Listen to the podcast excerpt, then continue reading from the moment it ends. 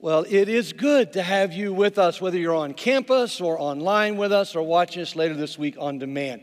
We're in the closing weeks of a series that uh, we entitled Come Out Swinging. It's our attempt to, to look at the at the scriptures from a standpoint of what happens as we're moving out of the pandemic. Now, I will tell you, we planned this before any of us knew anything about a Delta variant, all right? Uh, and so we just want you to know that we still believe, regardless of, as one of my elders said, Pastor, if it goes from Alpha to Omega, we're just at Delta. This could last a long time, all right? But here's what we want you to know the kingdom of God is going to last longer than any, any virus anywhere. And so we're here to help all of us live as the people of God and come out swinging, not, not to hurt people, but to come out of this time frame in a, in a concentrated effort to be the people of God. And so this morning, I want us to consider a story. It's a story from the book of Acts that has always fascinated me. But before I read it to you, I, I need to ask you a question.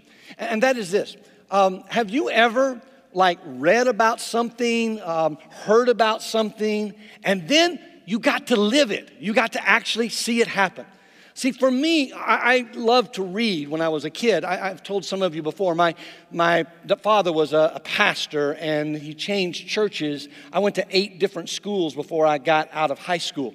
And so when you're the new kid, uh, you learn to read a lot um, and, and you, you try to find your way to fit in. And, and one of those for me was athletics, and another one was academics, and, and one was reading. And, and I read uh, all that I could read on lots of different subjects, but, but one of them was about about the early pioneers of this country. And one of the practices that used to happen out on, in New England in the Puritan churches was, was something where the ushers in the church, now, first of all, when they passed the plate, it was a basket on a stick. So the usher would come down and, and the, the, you know, like stick the stick all the way down with the basket and put it right in front of you. Like, can you imagine how intimidating that is? Like, here's, here's a, a basket on a stick in front of you, and the usher's kind of like, go ahead, put your money in. Go ahead, right now, put your money in. the, the other thing they had in those churches was a, a, a stick that was long enough, didn't have a basket on it, actually had a little knob on the end of it. And, and it was used by the ushers if someone started to fall asleep during the sermon.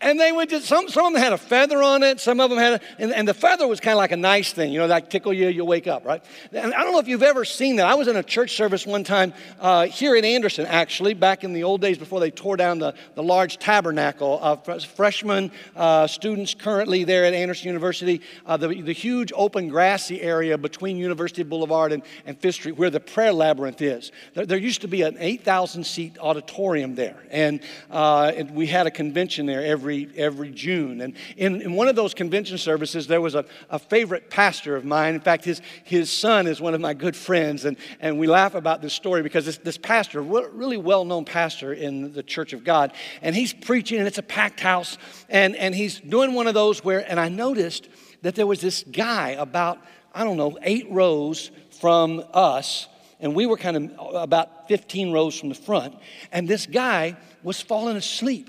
And every time he'd start falling asleep, he'd do one of those, he's sitting up straight, and as he'd start to fall asleep, his head would just kind of nod like this. And as soon as his chin hit his head, he would jump up and go, Amen! And, and my friend's dad, who was preaching, was getting pretty excited about this, right? Because he's getting these amens all the time and the thing. But but he didn't realize. And so he just, I mean, he's, he'd go, amen. And then the guy preached a little longer and a little louder. And, and then all of a sudden, all of a sudden, the, my friend's dad made this rhetorical statement, you know, where you say something and the answer is actually no. You don't want anybody. He's like, this is not really true. And so he makes this statement Are we going to be the kind of church who does this? I don't even remember what it was, except it was not good. All right? It was supposed to be silence when he says that. You, as a communicator, you're like, you know, we don't want to be like this. And, and so what he does is he's, are we going to be this kind of church? And sure enough, that guy, his, his chin hit, and he popped up, and he went, amen! And it was like the whole place just burst out in laughter, right? so fast forward from those college years of mine to about 13 years ago. I'm in West Africa in the Ivory Coast. It's 2008. I'm preaching the 10 year anniversary of the Church of God in Cote d'Ivoire. Our staff missionaries, Larry and Leanne Sellers, had invited me there. Some people in this church, in fact, some of you who are in this room, had prayed really hard that I would have enough courage to go to Africa to, to, for a missions trip because you have to understand, for me, raising my sons was a really important thing. I don't have any daughters, for those of you i've not met. I, well, I have a daughter in law now, and she's the best daughter in the whole world. But, but I had these two boys, and, and I just had this thing about I didn't really want to go overseas until they were old enough to take care of themselves and their mother if something happened to me, right? Because uh, I'd seen Tarzan movies. I know what happens to, to Westerners in Africa, you know. And, and, and so uh, I, I, I finally said yes, I would go. And so my first assignment there is to preach this 10th anniversary of the Church of God. And they tell me that this service starts at 7 a.m. with an hour of prayer. And then I'm to preach at like eight o'clock. I'm like, cool, that's, that, that, that's okay. And they said, and then somebody else will preach and somebody else will preach. And then at 11, you're going to preach again. I said, the same sermon? They said, no, no, no. You're going to do two sermons. And I said, how long does this thing last? They said, oh, till lunch at one o'clock. Church started at 7 a.m. and it went to 1 p.m. You think chapel's long, students? I'm telling you, I mean, it's like, and so, you know, we get there, and I mean, honestly, I'd never, the, the prayer was rich, the, the, the worship, the dancing was amazing. And, and I'm like, because in Africa, you don't just pray and sing, you dance while you pray and sing. It's awesome stuff, man. And I'm watching, I'm enjoying, I preach, man, I'm going after it, and that, that's cool. And, and then somebody else preaches, and somebody else, and now, now it's about 11, about this time, things are off schedule. So I don't get up for my 11 o'clock sermon until 1145 in an unair conditioned room packed with people when it's 95 degrees outside in a, a you know an, a, climate like right along the equator okay? It is hot. We're all sweating. So i start in and i'm like five minutes in and i look and over here on the side there's a there's a guy okay? He is he's not like bobbing he's out. I mean, he's just like, you know, slobber on the pillow, asleep, okay? He's just there. When suddenly from the back of the room, I see it. I mean, I've read about it, I've heard about it, and now I see it. Here comes an usher with a stick. And he reaches out and he pops the guy on the side of the head, and the kid wakes up. You know, I'm like, wow. And the little kid was probably maybe 12 years old, okay? And I'm like, man, they treat kids pretty tough around here. And then I keep going, and I notice on this side there's an elderly lady, and she's, and sure enough, the elderly lady, she's asleep. And what happens? Same usher, same stick, pop her on the side of the head. Little old lady's like, whoa, okay, you know. And I'm thinking, I need to take this back to the States. This is great. No, not really. But, but I, I remembered that story this week when I was reading this story from the book of Acts. Because here's, here's what I, I know about this story.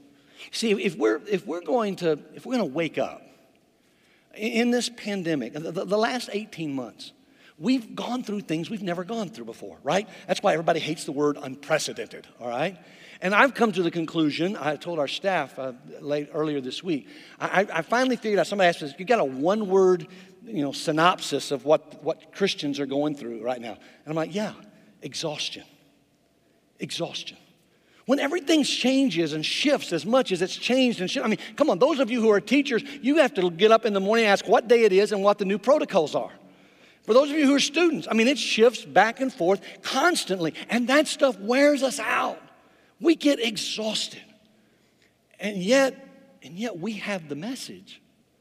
We, we have the good news. It's called the gospel of Jesus Christ. And we've got a world that, that we're tired and we're worn out. And, and somehow, in the midst of that world, God wants us to be people who can, who can communicate His love and His grace and His mercy. And by the way, if you're here today and you're not a follower of Jesus, I'm so glad you're here because what I want you to know is this is a place where you can ask questions. And, and what we're going to talk about today is, is, is, a process for those of us who are, who are followers of Jesus, and it's a promise for those of you who aren't. It's a process for those of us who, who are followers of Jesus, in that in this process we can grow and mature as, as followers. It's a promise for those of you who are not yet followers of Jesus because, because when you're not yet a follower of Jesus, your exhaustion is like triple those of us that are followers of Jesus. And if we're this tired, we can't even imagine how fatigued mentally and emotionally you have to be. So this story takes place in a town called Troas. It's a, it's a seaport town, and it's a pretty famous town when you really study the book of Acts. Because, see, it's at Troas that the Apostle Paul, on his second missionary journey, has this idea that he's going to go off into what we would now refer to as Asia Minor and share the gospel. But God, God won't let him. In fact, what the scriptures tell us is that the Holy Spirit stopped him completely from doing what he wanted to do. And instead, sent him to Troas and said, Wait right there. And while he's in Troas, he has a vision of a, of a person from Macedonia, which is the total opposite direction of where he wanted to go. And in this vision, the man says, Would you come over here and help us? And so Paul, Paul responds to that vision by launching over into an area that had never heard about Jesus. And we've been talking about that area for a number of weeks now here throughout the summer. And now he's he's planted these churches. It's been five or six years since he was in Troas.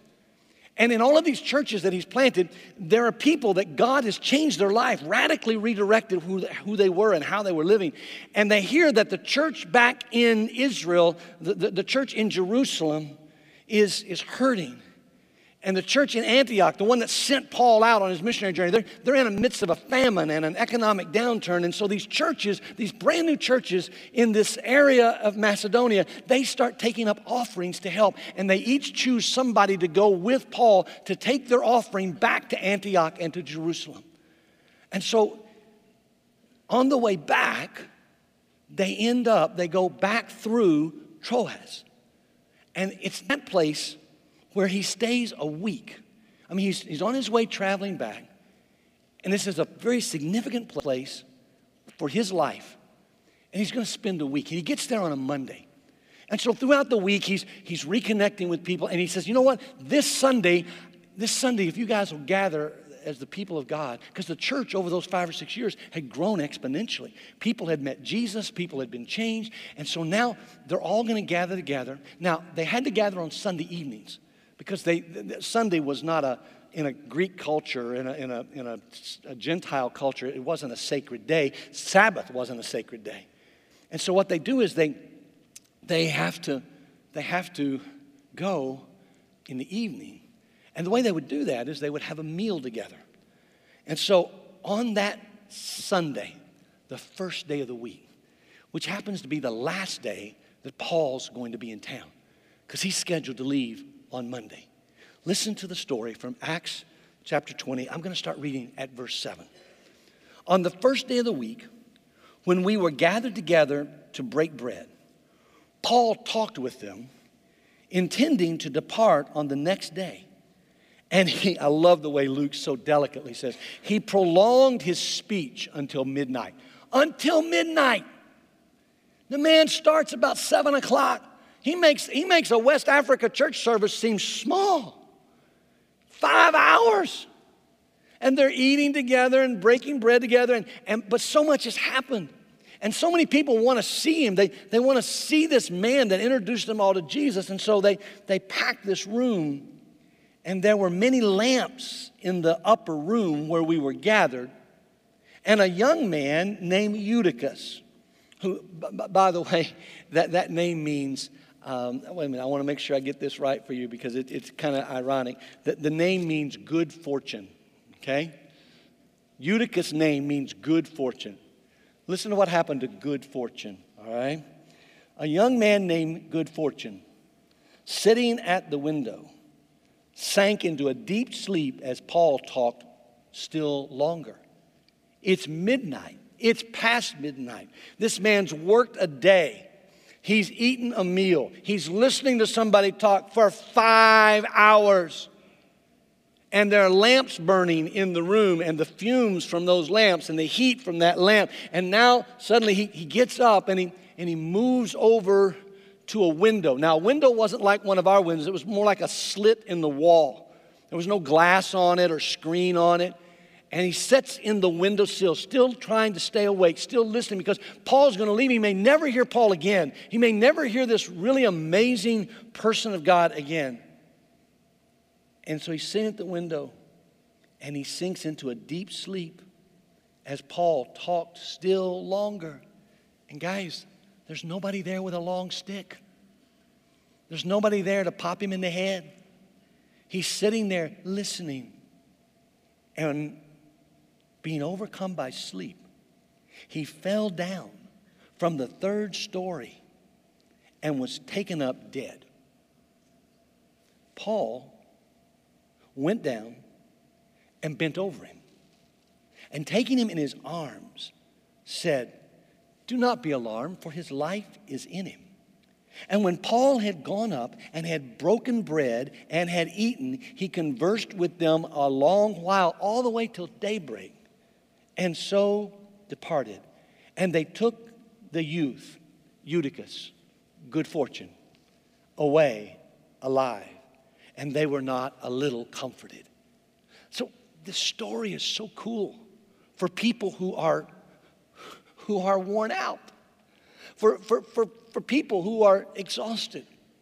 See, I love this story because it, it lets us see some insight into how to follow Jesus in the 21st century, in 2021, in these last few months of 2021 as we get ready to head into 2022 and whatever it holds for the future.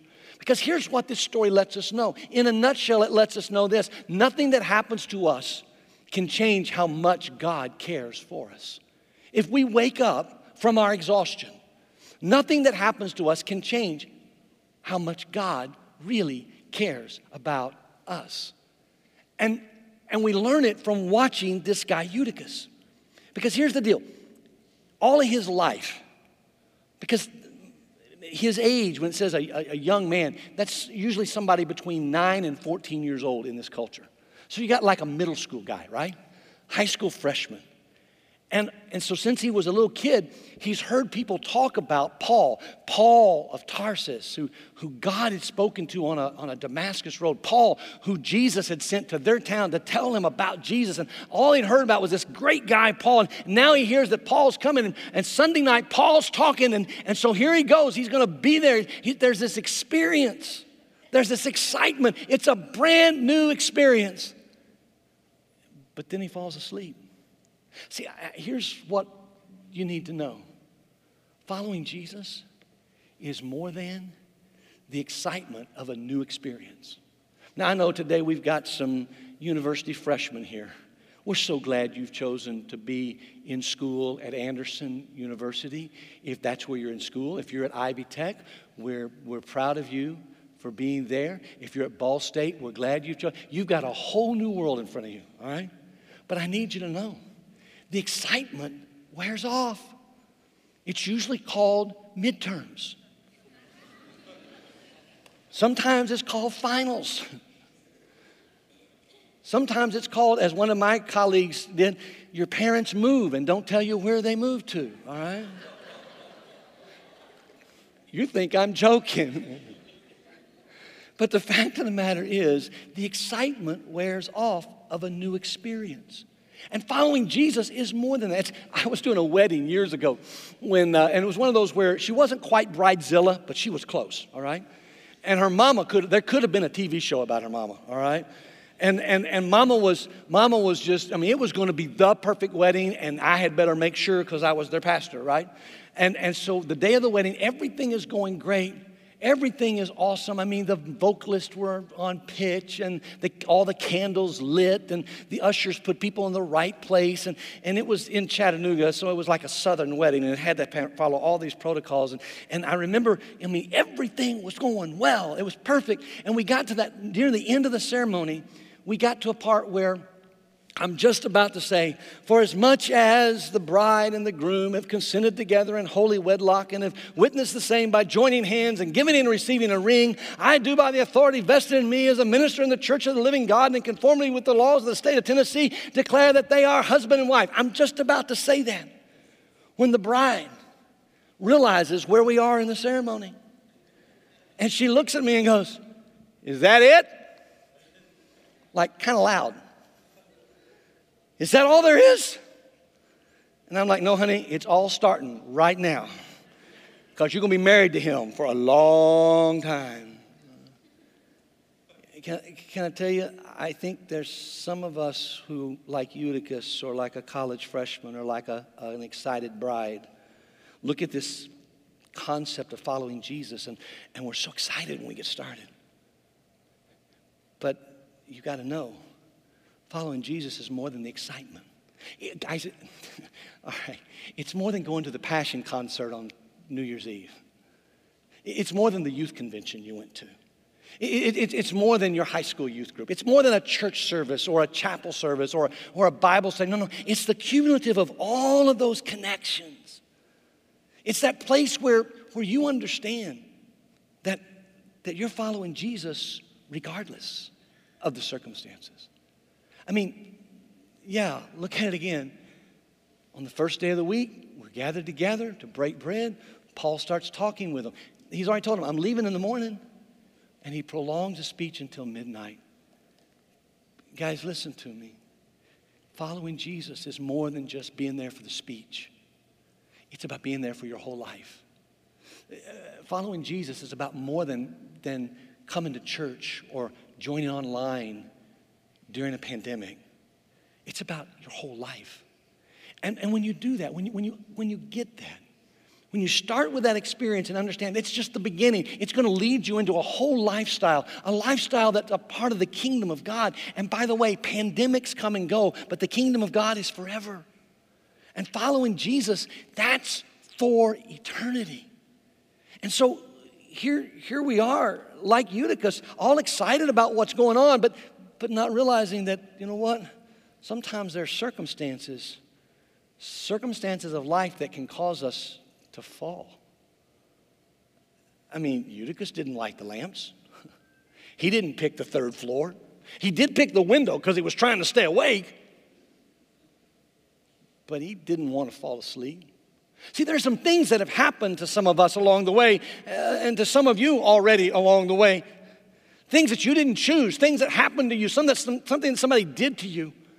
And, and you didn't ask for it. It, it. it was just a circumstance of life. But somehow in the process, you began to put a lie in your head a lie that talks about the fact that, well, if God really loved me, that wouldn't happen.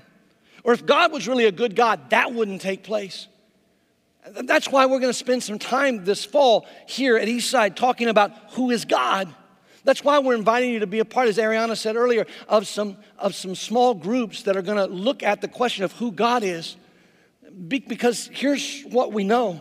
Our friend James Bryan Smith, who's been here a couple of times over the, the last decade or so to talk with us as a church, it, it, authored these, this, this book called The Good and Beautiful God. And in it, here's, here's what Jim says. He said, basically says this you, you, have, you have these God narratives, these things that you believe about God.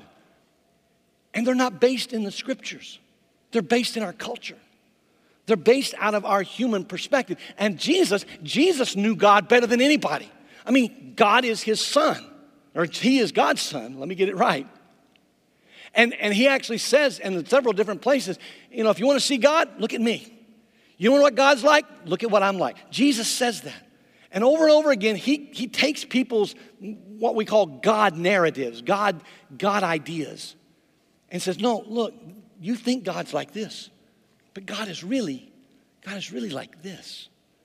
Because if you don't understand who God really is, then you miss the reality that some of these circumstances that happen, the ones that pull you away, that those circumstances, those circumstances don't have to pull you away. You can have such a relationship with Jesus. You can have such a connection with Him. You can learn from His Word. You can discover what it means that no matter what happens to you, you can still hold on to Jesus because Jesus is holding on to you. Because He loves you that much. See, I've, I've met a lot of people in my lifetime who are away from God a lot of people who say to me, well, you know, I used to go to church, or I, I used to go to, to Sunday school, or I, I, I, used to go to Bible study, and but you know what? It just it just it just doesn't it just doesn't do anything for me anymore. And and so I just really don't have much to do with church anymore. But, but can I tell you something? I've very seldom met anybody who's living like that who says, I just woke up one morning and decided I don't want to have anything to do with God. Uh, instead, they say things like, Well, I just made this decision, and then this decision, and then this decision. And, and then I guess kind of looked up one day and realized I, I'm just not where I used to be. You see, the circumstances around you can make you fall away. Just like here's Eutychus, tired from a day's work, in a room full of heat and smoke, sitting on a third story window, listening to somebody he respects, somebody he's trying to, trying to understand life through what this guy's teaching and hearing all the miracles that have happened in the last five or six years in Paul's life. And he's excited and he wants to, but, but the circumstances, the circumstances just pile up one at a one by one until he falls into such a deep sleep that he falls out of a third story window. Look at it again. There were many lamps in the upper room where we were gathered. I love the fact that Luke says where we were gathered. He was in that room fighting sleep too. and a young man named Eutychus, sitting at the window, sank into a deep sleep as Paul talked still longer.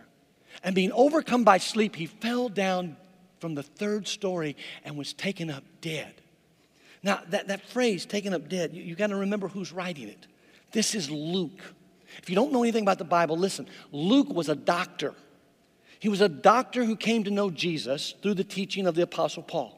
He was a doctor who left his practice to go with the Apostle Paul. He was, he was quite honestly the first medical missionary.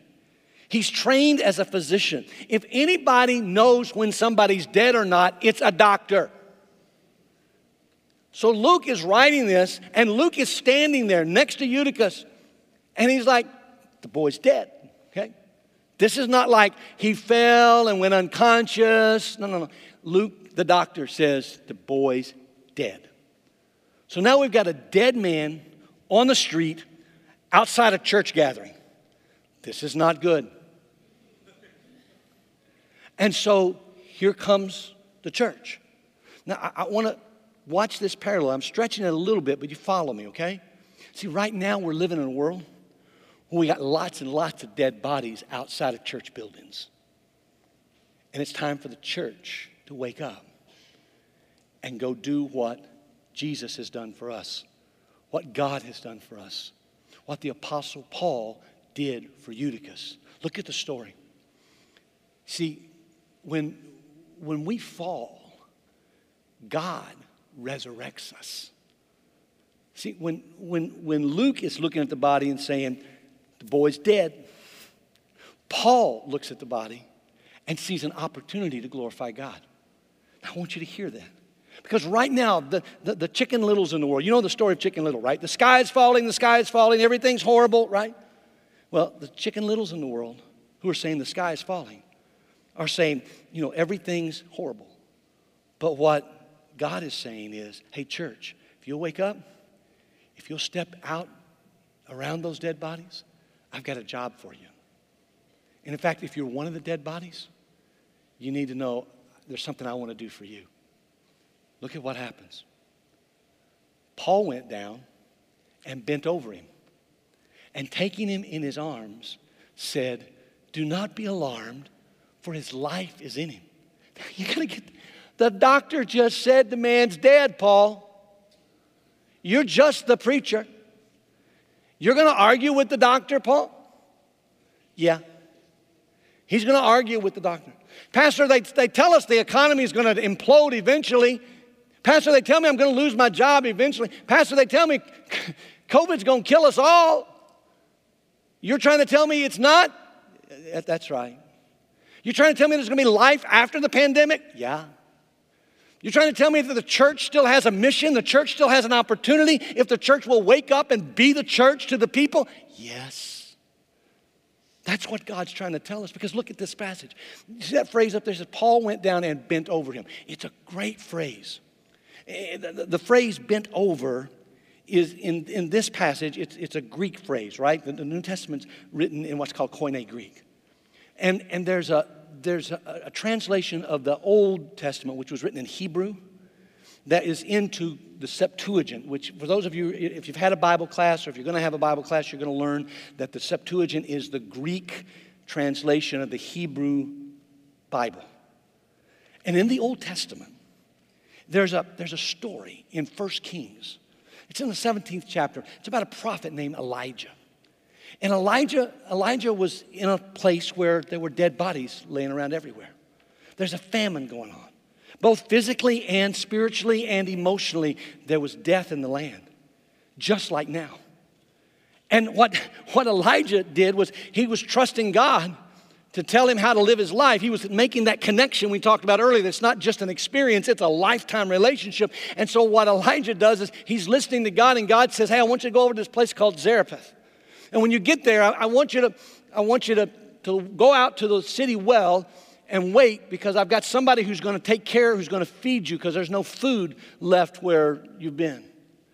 And so he goes, and this widow comes out, a lady who's lost her husband, but she has a son. And as she comes to get water at the well, Elijah sees her and he says, Hey, listen, um, I, I just wondered, could, could you, I'm just, I'm a prophet of God. I'm, I'm, I'm here on his mission. Could you, could you make me some, some bread and give me some of that water? Because I don't even have anything to get out the water from the well. And the widow looks at him and says, Sir, all I've got is just enough flour and just enough oil to make one more set of cakes, one for me and one for my son. And we're going to eat these last two cakes and then we're going to die. And so I just want to, I just, you know, I, I, don't have anything. He said, Listen, lady, listen, I, I, promise you, God sent me here. God's got something for me to do. If you, uh, if you'll do this, if you just make me, when you make those two cakes, would you make a third cake? And folks, for those of you who want to read a fun story, go to 1 Kings chapter 17 this week. Because here's what happens she makes three cakes, and they eat. And then there's more oil and there's more flour than she thought there was. And she's like, well, I must have made a mistake. But then the next day, she makes three cakes. And there's more oil, and there's more flour. And she's like, I didn't make that big a mistake. And then the next day, she makes the cakes, and there's more oil, and there's more flour. And as long as she keeps being obedient to God, God keeps providing, just like what I've watched Him do in my life and many of your lives over these last 18 months. But then an amazing thing happens. Her son gets sick and dies. And she gets ticked off. So she goes to Elijah the prophet and she says, Elijah, what did you come and do? Keep me alive just long enough so I could live to watch my son die? And Elijah does this crazy thing. He says, Where is your son? Where's his body? And so he goes to the room where the, where the boy is, where his body is. And the boy's dead. And Elijah does this crazy thing. He, he prays, and then it's that word. He bent over him. And in the, in the actual Hebrew, what, what that word literally means is he like put his body over him. He, he flesh to flesh. He kind of put himself on top of the dead boy. And as he did that, he gave of his life into the boy, and God restored the boy. And I tell you that because here's the big theological thing the big theological thing is that's called the incarnation. It means Jesus Christ came. When we talk about Jesus being born in Bethlehem at Christmas in a manger, and that we talk about the fact that Jesus was 100% God and 100% man, and that he died on a cross and was resurrected on the third day for our sins so that we could be forgiven. That's called being resurrected. And that's what Paul did. What Paul did and what Elijah did was they took of themselves and they were willing to go, even though the circumstances had separated some people from God, even though there were dead bodies lying outside the church, they went down and they, they embraced that dead body, bent over, took him up in his arms. Because here's what you've got to know. When your excitement goes away after the experience, when the circumstances cause you to fall and you didn't figure you were going to fall, God is capable, no matter how far you've fallen, no matter what's happened in your life, He is capable of coming to you and resurrecting you. Hear me. No matter what you've done, Because you see, as followers of Jesus, we can live with the comfort and the confidence of a relationship with God because of Jesus. That's why I told you earlier if, if you're a follower of Jesus, this is the process. If you're not a follower of Jesus, this is the promise. You can have a life in spite of the death, in spite of the pain, in spite of the heartache, in spite of the circumstances, in spite of falling out the third story window. You can have life, and nobody needs a long stick to thump you in the head. Look, when Paul had gone up after having resurrected the boy, letting God do that through him, and they'd broken bread and eaten. It's, remember, it's after midnight. It gives new meaning to the term midnight snack, right? He conversed with them a long while, all the way to daybreak. The man talked all night long. Y'all thought I was bad. All night long. Until daybreak. And then he departed. And I love, Luke has this penchant for understatement. And they took the youth away alive. Here it is. And were not a little comforted. Isn't that a great phrase? They're just not a little comforted. In other words, they just watched a dead man be brought back to life. They just watched God do something miraculous. And they took comfort in it. And what I want you to know is that right now, regardless of what's going on, what the circumstances are in your life, regardless of the part of your life that feels like it's dead, Jesus Christ came for you to resurrect you because you can live with confidence in that relationship with Him. Say, Pastor, how do you know? Because Luke says it even further in the next verse verse 13 of Acts chapter 20. Listen. But going ahead to the ship, we, that's Luke and the other followers with Paul, set sail for the city of Assos, intending to take Paul aboard there. For Paul had arranged, intending himself to go by land. It's just a little statement. But see, it took longer to sail from Troas to Assos than it did to walk. And Paul Paul had to go on this journey. But Paul wanted to make sure that Eutychus and the church in Troas were okay. And my friends, this morning, Jesus is here. And he wants to make sure that you are okay too. So, in just a minute, we're going to sing. We're going to sing a song about what it means to let Jesus resurrect us. And if you're here on campus or online, wherever you are, in these moments, Jesus is speaking to you. And I want to ask you to listen to him and respond by believing that you you can have a relationship that outlasts anything you know no matter what the circumstances are.